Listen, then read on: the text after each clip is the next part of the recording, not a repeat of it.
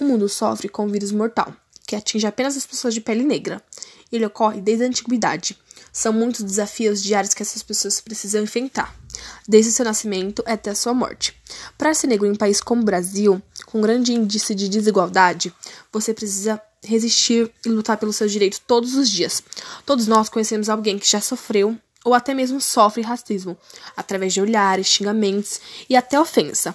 Não importa a sua idade, seu gênero, sua cor. Nós devemos lutar contra o racismo, contra esse vírus que vem matando milhares de pessoas todos os dias.